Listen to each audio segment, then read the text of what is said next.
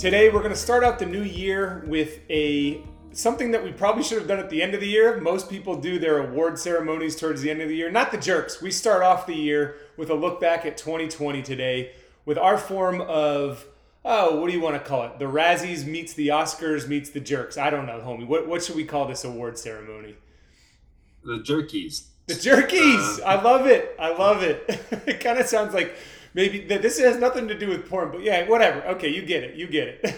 no, no, it's just like the it's like you know beef jerky. It's just like the you know stale, chewy, just not not that great. No, I'm just kidding. No, these, no, and these aren't. These awards are not the, that great. No one, uh, with the exception of maybe one or two, would anyone really care to win. Uh, but we we took a look back.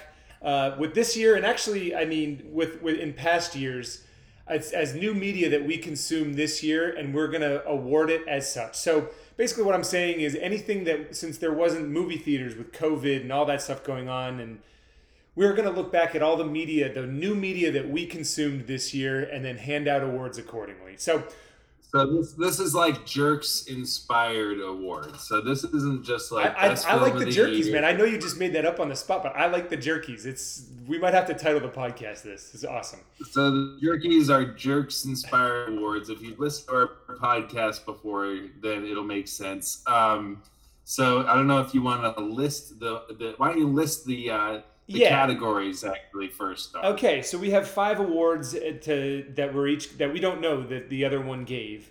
Um, we're going to go back and forth and, and, choose our five awards, and then at the end we're going to give our favorite uh, either movie or documentary or whatever of the of 2020 at the end. Um, and then also give a, a, jerks recommendation as our seventh category. But so the five categories that we came up with for awards are all based off of some of our favorite actors. So we have the Leo Up and Comer Award, the Nick Cage Award for Overacting, Cuba Gooding Jr. Fall from Grace Award, the Jim Carrey Genre Switch Award, and then the Joseph Gordon Levitt I Just Don't Like That Guy Award. Those are the five ones that we'll be handing out today. Yeah, I think, uh, again, very jerks inspired. If you know us, you know we love Leo. So if you've listened to basically any of our podcasts before, I'm sure you've heard some of their names. I doubt we've made it through a podcast without mentioning one of the five guys that we just listed, especially Leo. So why don't we get it, kick it kicked off with with Leo's award? why don't you why don't you kick us off with who is your up and comer that came into your existence or who you want to give the Leo award to? So the I had two options for my Leo up and comer. Uh, so I, I wanted to. I, I, I chose Robert Pattinson because wow. you know he was kind of like, yeah, because he's he's kind of like the the dreamboat um, that you know was in uh, Twilight and was um, uh, you know kind of see he wasn't really yeah. taken seriously. He was a time, teen. But... He was a teen heartthrob. He was eye candy for the the first half of his career. Exactly, just like um, just like uh, Leo um, but now he's been doing movies um, with, uh, um, you know, more respected movies with Willem Dafoe and has been taking on more controversial and kind of roles that require more depth of an actor. Yep. Um, and he's been really, for me, in my opinion, been pulling them off quite quite well. yeah. Um, so I, I mean, I, I definitely, I'm surprised to hear you say that. I, I, it's it's a great pick. I actually considered him for the Jim Carrey Genre Switch Award since he was doing those heartthrob movies. We'll get to who who we both picked for that, but I, it's it's a great pick. I mean, he's he he's at a point in his career where he could either go Leo or he could go the way of the rom com for the rest of his life. And I think you're right. I think with the Lighthouse, I think he's he's hopefully turned that corner. So it's a good pick. Um, I'm well, gonna... there's also a movie, The Devil All the Time, which is starring the other my other up and comer, Tom Holland, who's plays Spider Man. Um, he's he's actually he's really good. He's British, but you'd never know it when he does his New York accent and when he does his uh, you know his act in in Devil All the Time. He does like a '50s accent or '60s, and it's just it's, it's Southern accent. He's really good. But anyways, Robert Pattinson's also in that movie, The Devil all the time as a preacher and uh, as a, uh, a, conniving preacher, and they're both really, really good. Uh, so, the, anyways, but Robert Pattinson's my number. Okay, is my choice. but who who'd you have there? Sorry. All right, so I had I had an actress, and I chose Florence Pugh. So she's from she's in Little Women, one of the only movies that I actually went to the theaters to see this year. Technically, I think it was 2019, but we Crystal and I go down to the Portsmouth Music Hall and uh, watch them after they've left like the main theaters. She was also I was actually randomly watching the movie The Commuter with Liam Neeson, and she's in it too. Um, and then of course there's a movie that will you know, uh, that we've probably talked about on this podcast, might even talk about a little later, called Midsommar. and she's the main character in Midsommar as well. She and again, most of these movies were from 2019, but I had no idea who she was until this year, and I watched all those this year, and I, I think that you know she's only 24 years old. I think she has an extremely bright future. I went to go see Little Women mainly for Saoirse, and came out actually, uh, you know, more more hopeful for Florence Pugh uh, after watching that movie. I thought she kind of stole the yep. show. Everything I've seen her in is, is awesome. So, but I, I think that's an interesting choice on your part. Um, in, in definitely an up and comer.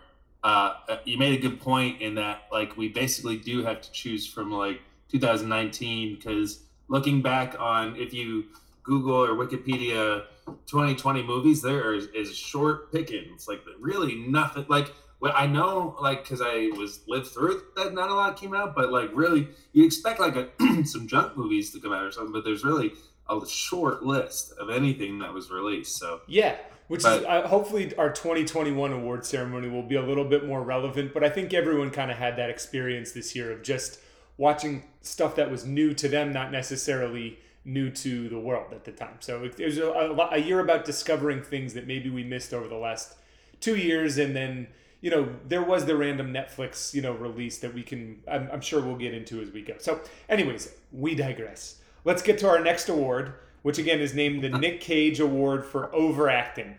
And this was a fun one. I mean, this is just an award for someone who just went way over the top. I think, at least in my case, this person was, I think, going for an Oscar, and I think is more likely to get a Razzie in, in this case. And my choice for this one was Amy Adams in Hillbilly Elegy. So mm. she, I think she. This is the third, by my count, maybe even fourth time that she's had a role where she plays kind of like a hard lifed, you know, I wouldn't say street woman, but hard hard lifed woman. And you can just kind of see it. She's just strung out, I guess, in this one, and just tired and just kind of blotchy and really not the attractive movie star that we know Amy Adams to be. I think if this was her first role, I think people would take it a lot more serious. But I was watching this one with the, with the eye of okay, is she going for an Oscar on this? She was, and she totally overacted in that role. I, did you see the movie? I didn't see the movie because you turned me off of it. So, uh, but I think I did. I think I called you, and I'm just like, okay, like it's a good story. It doesn't have a point, and Amy Adams totally overacted. So you're probably not surprised by this pick. So she, this isn't a fall from grace. This is just her overacting. Yeah, this is the overacting. No, Amy Adams is still holding on. Not and and not barely holding on. She she'll have to do a couple more of these before she falls from grace for me. Yeah, well, I, I my pick personally isn't necessarily a specific movie, but I think at this point in his career, uh, like he's almost just known for it. Uh, and, and, uh, and that's Mark Wahlberg. Uh, so he, although he, you know, he pulls off in The Departed. Yeah, his his role works. Or like, but it's still it's still like the most heavy overacting. It's almost he's almost made a career on overacting in that like the movies he's doing now, like Spencer Confidential or or whatever he comes out with, are almost like uh, you know, a swipe of the nose every time. You know, like it's just it, yeah. There's he's doing everything but like looking at the camera and winking, saying like I'm exactly. going over the top.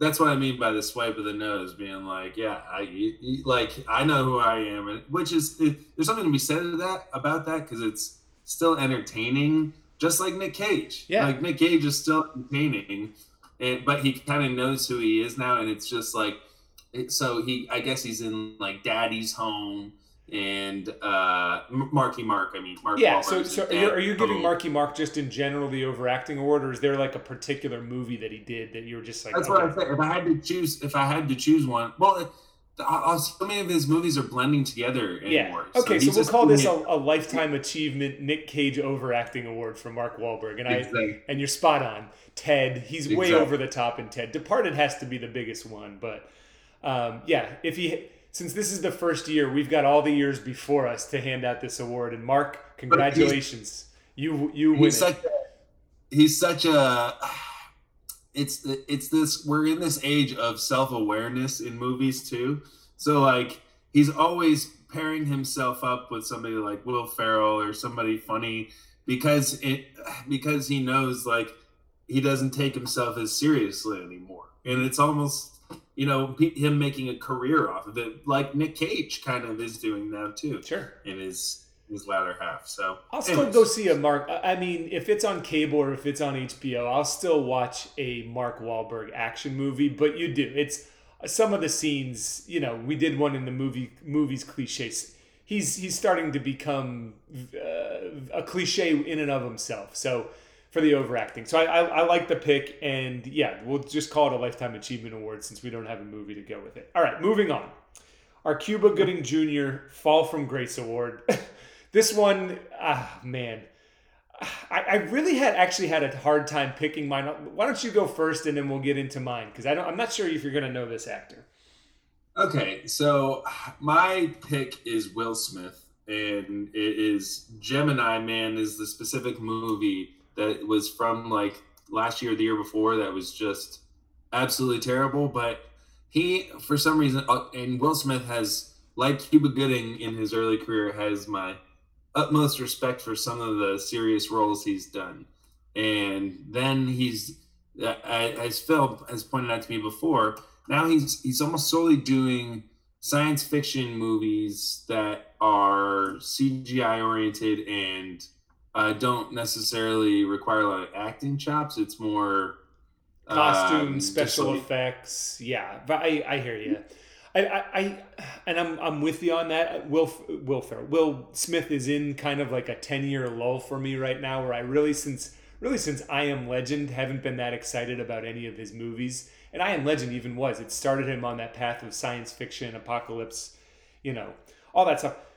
But I, I do think that he is going to have a second act of his career. So th- though he might have fall from grace, at least in my mind, I th- I'm holding out hope that he does a, a few more edgier roles in the second half of his career. Well, as I understand, and uh, I, I I don't not hundred percent sure, but as I understand, he was considered for the role of Django. Yeah, I think we uh, talked about this. Yeah, and and that would have been a transformative role for him. In that, like after that, everybody would want to do something something high quality with Will Smith again. Yeah, I think but, it was a big miss on him.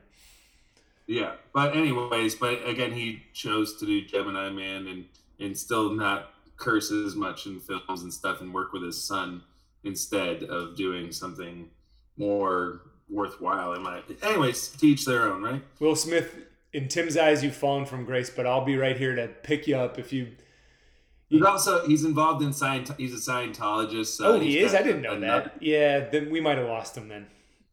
Yeah. So unfortunately, he is uh, on his way, and, and well on his way down from grace. So sorry, the Fresh Prince is uh, not so fresh anymore. All right. Okay. Um, well, so why did you struggle with this so bad? So my, I mean, my, my struggle with my struggle with this is because no one really had any new content this year. So I'm really going off of a, net, a Netflix two Netflix movies that I saw with with my my pick here. Um, I think probably our female listeners will probably know this guy more so than our male listeners because he's in a lot of rom coms. He's been in a lot of. He's been that handsome stud in so many films. He was married to Fergie. You don't know who I'm talking about by now, his name's Josh Duhamel, or yeah, Josh Duhamel. He was in two movies this year. One, which actually Sasa and I talked about, Think Like a Dog, who, which coming from a vet, she said it was one of the worst movies she's ever seen.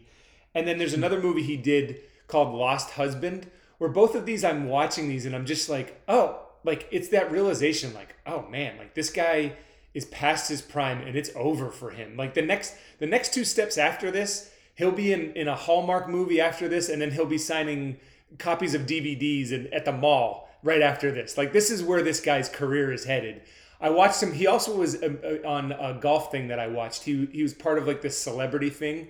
One of the questions, so each each hole had a question, and one of the questions was name a movie that Josh Duhamel is in. It's a bunch of twenty something golfers, and no one even knew. No one could name anything that he was in. It was just sad. So I, th- I think that that moment alone probably highlighted his fall from grace followed up by those well, two terrible movies I, that I, I saw. Fall from he was never at the level of Grace. I like, think I think some of our female listeners will debate you on that. He was he was in right. How to Win a Ted How to Win a Date with Ted Hamilton, which was big. Um, I think it's like Life as It Goes with like Katherine Heigl or something like that. It was, it's one of those movies. He's been in a few. He's been in a few big ones, and I'm sure I would have never seen them before either if it wasn't for you know Crystal holding the remote on on some of these nights. But it just it seemed sad at the golf tournament, and then those two performances just suck. So, anyways, we don't need to talk anymore about poor Josh. Uh, but yeah, he has won my Cuba Gooding Jr. Fall from Grace Award.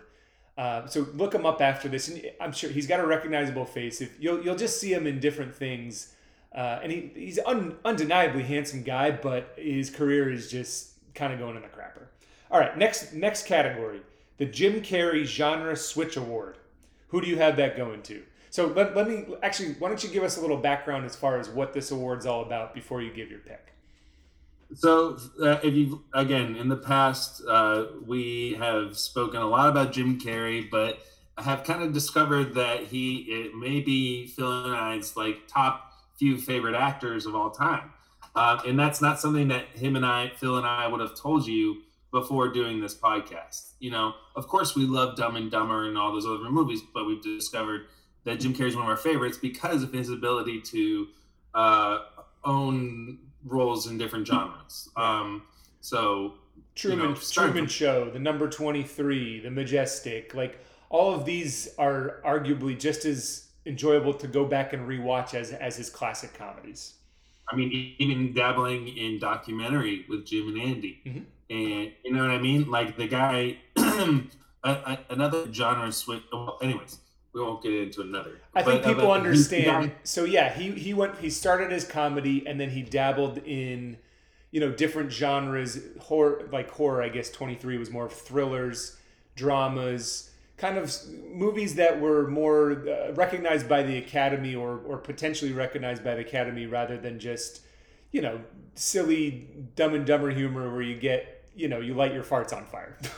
no, but then, then, but then he does kids movies too, and and and movies like Yes Man. Honestly, Jim was like in the conversation of Fall from Grace. Uh, if he if he wasn't doing such interesting stuff, then then I may have, have gotten that. He may have gotten that pick from me, but he honestly is kind of a true artist in that, like, sure, most artists are have some troubles or have some like a little crazy perspective. You know what I mean? Yep. Um, but so, anyways, so the Jim Carrey award. Is, yeah, I think people understand what we're saying, and I mean, if they've listened to our Jim Carrey podcast, which was like one of the first ones that we did, they understand our respect for him and they understand how versatile he is. So, who? So my award goes to uh, what I think it's appropriate goes to Adam Sandler in Uncut Gems. Oh, nice one! Yeah, nice, very nice. So that's, I, that's huge. I think Oh. Well, I, and I think it's very much like Jim Carrey, uh, a Jim Carrey choice for him because uh, Adam Sandler's proven more than a few times that he can really act and act well. Um, but then he chooses to do movies like Hubie's Halloween that came out this year. That is one of the most is one of the worst movies that that has ever been made.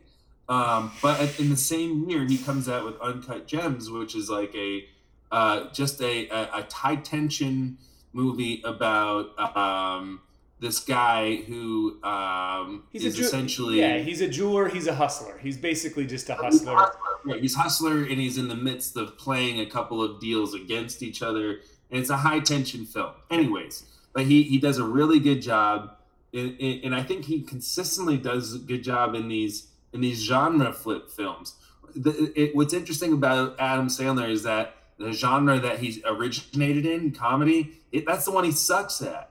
Like, like that. Well, his early stuff is good. Billy Madison, Happy Gilmore is good, but I think I think what it is, he's a he's a product of just Netflix saying, "Here's a blank check." No, really, it's a blank check. He, and he, he got into a point with them where he owed him what three or four comedies that he couldn't refuse the money. I think they paid him something crazy like two hundred million dollars to make four movies, some some ludicrous number like that. He couldn't turn it down. He gave them shit. That's all they asked for, and he got paid for it. So, I mean, I don't fault him for that. It's just I wish he would try just as hard with his comedy because I know he has it in him. Where I think his passion now is, like you said, with the Jim Carrey. He's more interested in those Oscar Oscar driven, the dramas, because it's something that excites him now, whereas comedy's kind of in his SNL past. Well, he just it, what really stinks uh, is, is, that when someone with these acting chops uh, does such crap saturation, makes stuff like that solely clearly for just for the money. Like there can't be any passion behind that. Like he's just trying to make money to hang out with his buddies and keep it Rob Schneider employed. But dog, if like, someone gives you if someone gives you a two hundred million dollar check or however, I think it might have even been more than that. How do you turn that down? I don't. I mean, no. I. I mean. I, I know you're. I, I, know we're against sellouts here, but come on. I mean, everyone's got their price. Just to put up, Netflix literally said, "We don't care what you give us." Clearly, they they didn't care. Just give well, us. Well, he could have done.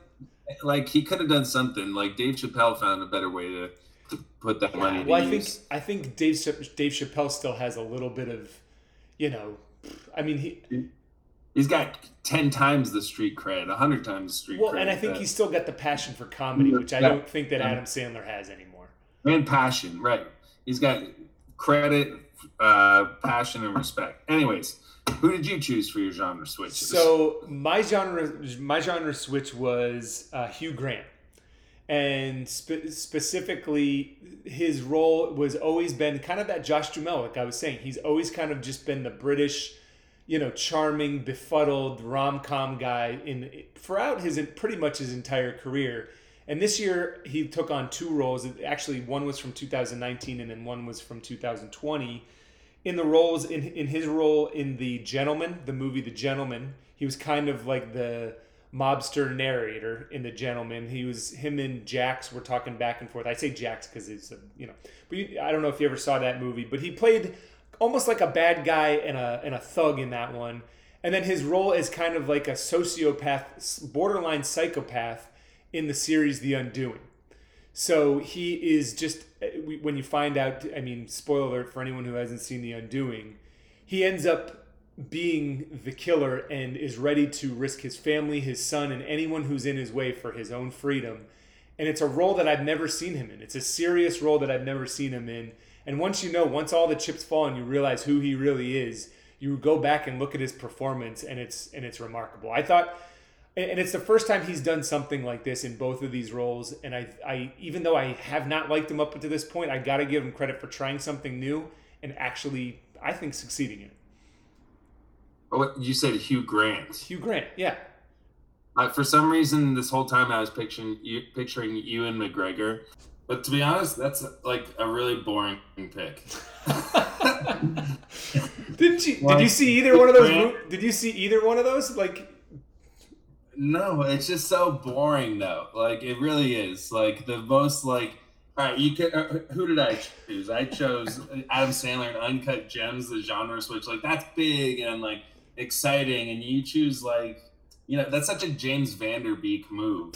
Like just like choosing. It's just so it's boring. Anyways, I stand uh, by. I stand by it. I like your. I so do I, like your Adam Sandler pick. I wish I could dump on it, but I I can't because I like it. But I stand by my Hugh Grant. I flip flop. But I mean, if it were Hugh Jackman or Ewan McGregor, because I thought you were going to talk about Doctor Who, uh, which is kind of a genre flip. I'm not sure if you saw that. It's the Ewan McGregor does. It's it, did this film this year called Doctor Who, which is it was a, a continuation of um, Jack Nicholson. Oh, um, the um, Shining. The Shining. It was a continuation of The Shining. So I thought that's what you were gonna touch on. Um, no, but, but he no. Ewan McGregor's done stuff like that before, so that wouldn't be a genre switch for him. I mean, something different. But he hops around, but it was kind of like a horror movie. I mean, I don't know if he's done a horror movie before. I'm sorry to disappoint you, Dog, well, it, it's all right. I mean, it wouldn't be the first time. So. And I'm sorry, but I'm not sorry. I'm not changing my pick. It's Hugh Grant, final. It's fine. Speaking of disappointing, we should probably get into our Joseph Gordon-Levitt picks. Yep. Okay. Uh, which I actually in the in the dog. That's a, that was a beautiful transition, by the way. Usually that's my job. well, I, I well I've been excited for this one because I actually audible during the podcast. Um, my initial pick was was probably a little bit uh, racier, no pun intended. Um, but uh, if you'll let me go first, uh, my the floor is yours. The, the floor is mine. Thank you. Uh, so my Joseph Gordon-Levitt, Levitt, I just don't like that guy. Award goes to Jesse Eisenberg. Okay. Who, yep. Do you know you know Jesse Eisenberg, yeah. right? Social network. Yeah, sh- social network. Yeah, exactly. Yeah, he kind of looks like he's. So he's kind of he's reaching a point in his career where like he's doing sequels to like Now You See Me two and Zombie Land Double Tap, and like he's just kind of like, and he also was Lex Luthor in like the latest DC comics or, or the DC movies. Um, and I feel like he is just one of those guys that uh, I only like him when he plays a like just kind of a whiny little bitch, like in Zombieland One. Did you like him in Social uh, Network? I mean, I thought he was really uh, good in that. I think he's all right. Let me get. He's a good actor. Like uh, I, I don't think he's a bad actor. I think he's just like I just don't like him. So I guess in Social Network, if you're not supposed to like Zuckerberg, which I don't think you are, you're not. No that's that's why he's good for that role. Like if he could just figure out how to like find roles where like you, you know he just he if he would embrace the fact that he's just not likable, I think he would have a better career. Gotcha. But like, but the only time I really like him is again when he's playing like that Zombieland character or uh, which is basically the same in like a few movies that he plays in. Um, I saw this movie 30 seconds or 30 minutes or less last night with him uh, and Aziz and Danny McBride, uh, where they strap a bomb to him and he has to rob a uh, a bank or something, and of course he's like all freaking out the whole time, and like that, I feel like that works for him. But anyways, so it's not like you don't like him, or no? I think I don't like him. No, I, I don't like him. I, I can give okay, so like you understand that the roles he's in, you're not supposed to like him, but you just feed right into like you're saying yes, like I don't like him yeah. because because he fits that mold. Yeah, but also I just don't like him. Like I just don't like to. You don't have to. Like you don't have to. Isn't this supposed to be a gut thing? Yeah, exactly. And mine's a gut thing too. And well, well, I've, I've given this actress actually many, many choice, many, many chances. Um, we've in the past, I think, made fun of the Big Big Bang Theory. We recently watched something that she was in. Crystal and I did called The Flight Attendant, which we just yeah. limped through it. It was terrible. You know who I'm talking about? Kaley Cuoco. I'm sorry, like she's pretty. Like maybe she'd be cool to. I, I I don't even think she'd be cool to hang out with. I just find her annoying in everything that she does. I think she's supposed to be the Big Bang Theory. She's supposed to be like this hot, like untouchable girl, like whatever. She's just not for me. She just doesn't do it for me. And I, anytime that she's on the screen, much like a, day, a Zooey Deschanel or whatever, like she's just off-putting. And I just you don't like Zooey Deschanel? No, I don't. I, I, I don't like her either. I, we've talked about this on a past podcast, but it's not about her. Yeah. I'm not. I'm not f- focusing my hate on her. It's it's mainly on Kaley, and I'm sorry she'll just never ever do it for me. And I want to leave the room every time she's on the screen. Well, I think that might be the association of big the association of uh, Big Bang Theory. Just no, I'm, I'm saying if she's in a capital or no, she's not in Capital One. She's in the um, uh, Expedia commercials. She, yeah. like everything. Like I just don't like her on screen. No, I, I guess I that's interesting because that's an actor, actress, actor. She's an actor that uh, I honestly want to like, but she hasn't really been in anything good. So like That's I because she's, she's not like, any good. I don't I don't find her particularly annoying, but she hasn't been in anything good. And the fact that she's the main focus of one of my my least favorite shows of all time, which is The Big Bang Theory, uh, and that's being modest. Uh, you know, again, so she, I'll, I'll, let it. I think that's a fine choice. I, you know, I thought you were going to say Julia Roberts at first, which I was kind of excited about because no. I think Chris. I just don't like Julia Roberts, but I'm. You didn't ask my like. Do you want to hear who I was going to choose? Because I think it's. I said it's a bit racier, and there's no pun intended, but. Go. yeah, do it. Yeah. Well, my choice was actually going to be Lee. Uh, so say that again. I just who who my choice was going to be Spike Lee. Oh, oh um, okay. Or I just don't like because honestly, I feel like I really want to like Spike Lee's stuff, but so he came out with The 5 Bloods this past year, which mm-hmm. like I thought was like a really cool concept and all that. But his execution of everything is just so heavily handed that it's almost there's almost no art in it. It's there's no subtlety whatsoever. So he, um, I mean, he's and, done He Got Game, and he's he's done the 25th Hour with Ed Ed Norton, Philip Seymour Hoffman, Barry Pepper. He can't do any wrong for like those two movies alone. I just I love both of them. They might both be in my top eh, 30 movies of all time.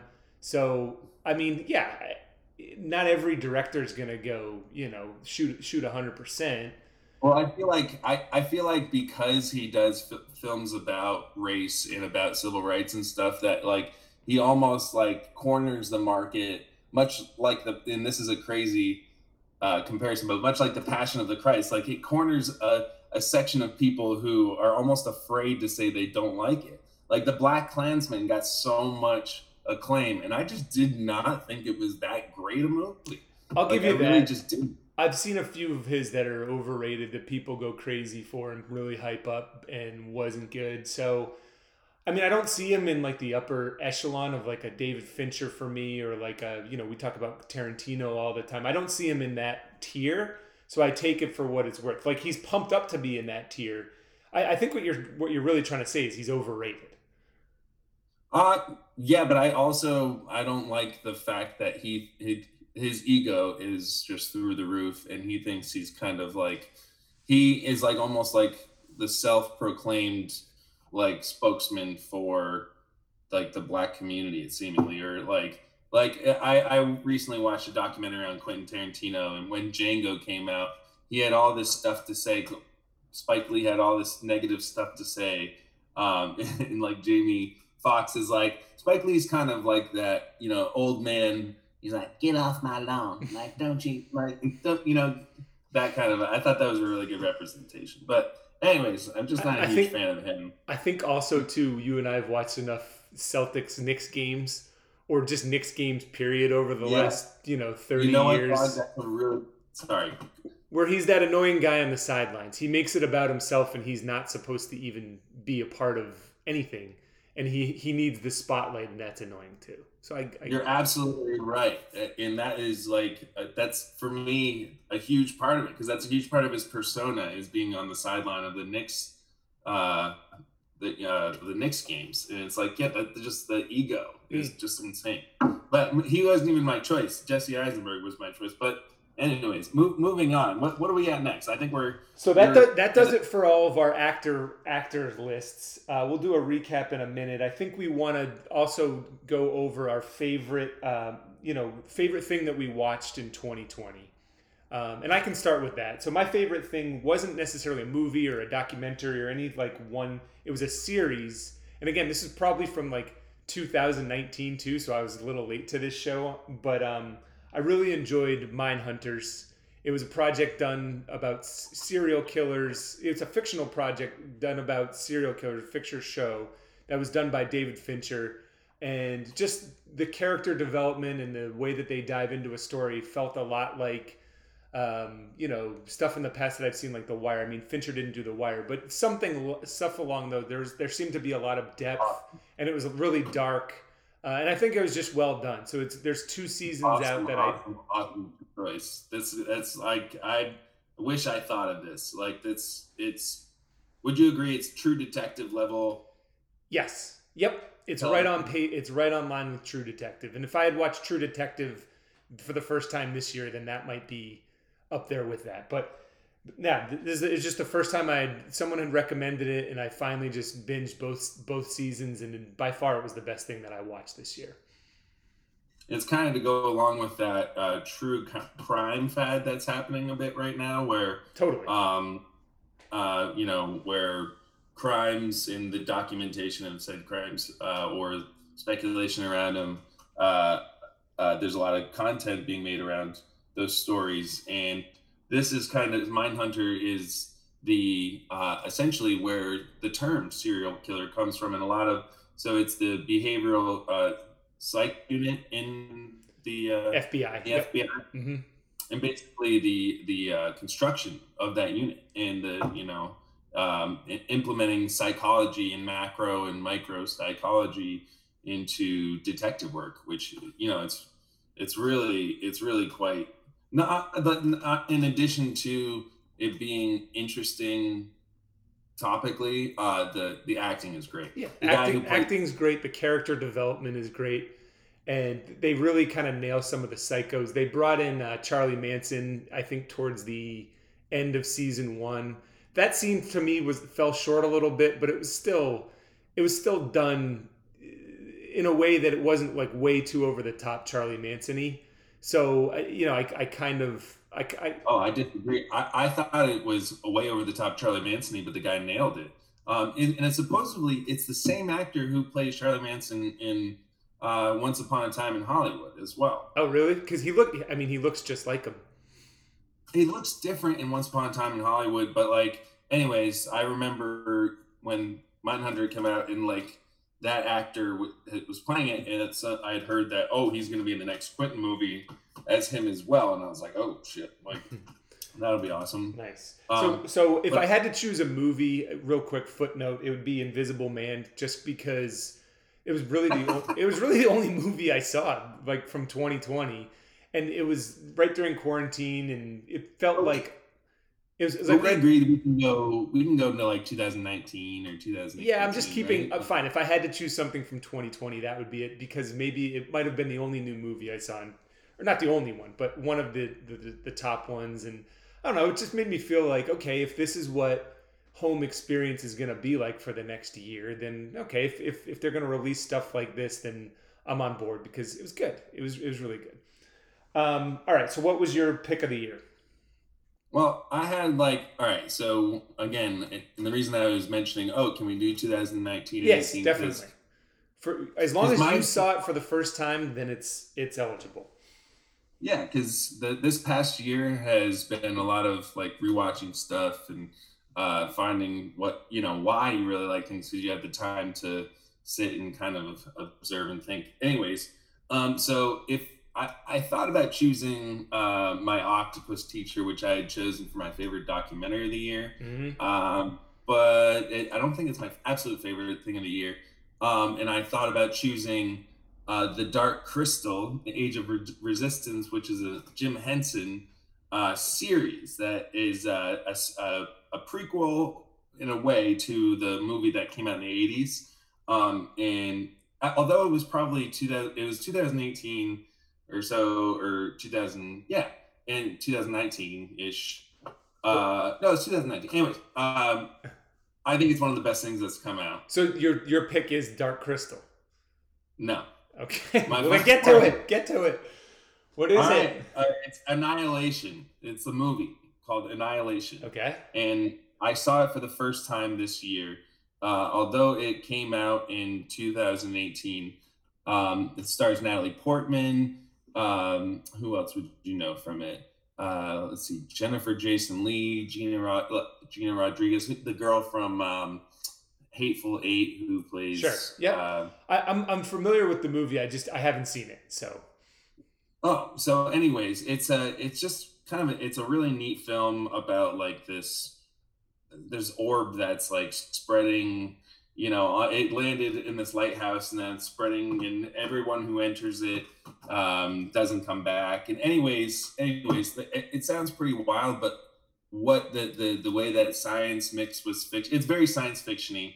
Uh, but I thought the way it was done was really neat, um, and it's basically about change the cell people's cellular composition constantly changing, um, but being in in this globe, it's influenced by your cellular change in your body is influenced by the environment surrounding you. Yeah. So like changing based on the environment, and I just thought it was really neat. Yeah. No, I'll have to check it out. I mean, I when I saw it advertised, I thought that it looked very similar to a, a bunch of movies that have come out before. One one being called The Sphere.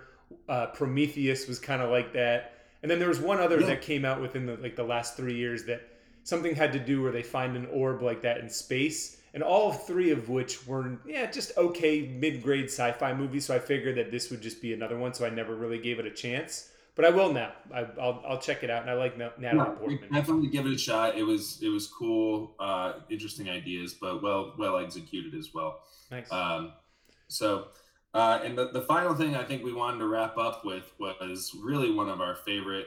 This is our collective jerks choice for the year, um, which Phil Phil pushed this movie on me for a matter of months, and I don't know, I you know, I just didn't get around to seeing it.